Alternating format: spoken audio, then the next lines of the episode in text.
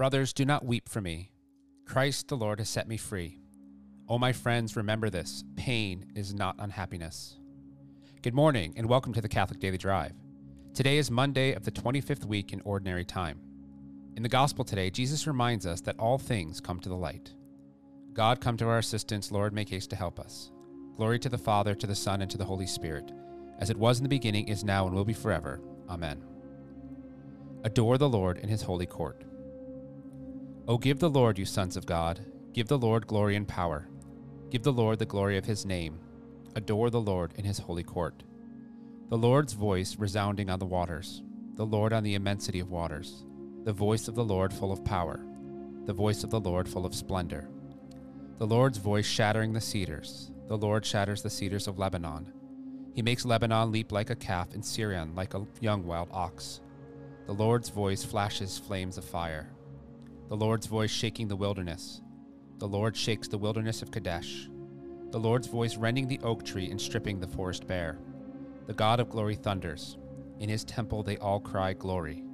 The Lord sat enthroned over the flood. The Lord sits as king forever. The Lord will give strength to his people. The Lord will bless his people with peace. Glory to the Father, to the Son, and to the Holy Spirit, as it was in the beginning, is now, and will be forever. Amen. Adore the Lord in his holy court. A reading from the Holy Gospel according to Luke. No one, after lighting a lamp, covers it with a vessel, or puts it under a bed, but puts it on a stand, that those who enter may see the light. For nothing is hid that shall not be made manifest, nor anything secret that shall not be known and come to the light. Take heed then how you hear, for to him who has will more be given and from him who has not, even what he thinks that he has will be taken away. The Gospel of the Lord. The saint of the day is Blessed Herman the Cripple. Blessed Herman was born with many medical problems cleft palate, cerebral palsy, and spina bifida. During his lifetime, he was known as Blessed Herman the Cripple. He was a remarkable man. Despite his daunting physical limitations, he studied and wrote on astronomy, theology, math, history, poetry, Arabic, Greek, and Latin. He also built musical and astronomical equipment. He was considered a genius in his time. He wrote prayers and hymns, the most notable being the Salve Regina, Hail Holy Queen. In our day, many voices say that people with disabilities should be phased out of existence, which were the Dark Ages, then or now. Let us pray with Blessed Herman and ask him to help us to receive the graces for the virtues we lack humility, patience, kindness, and all the others which allow the love of Christ to shine in the world through us. Have you ever considered where the prayers you pray come from, how they came to be, and how they're inspired by God? Knowing that the Hail Holy Queen was written by a blessed known as the Cripple surely puts some things into context.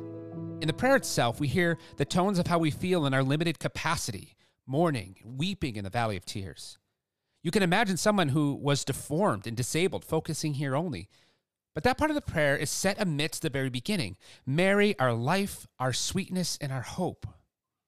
Even in the midst of the suffering, the great saints of the church get there by hoping in the Lord, hoping against all hopes.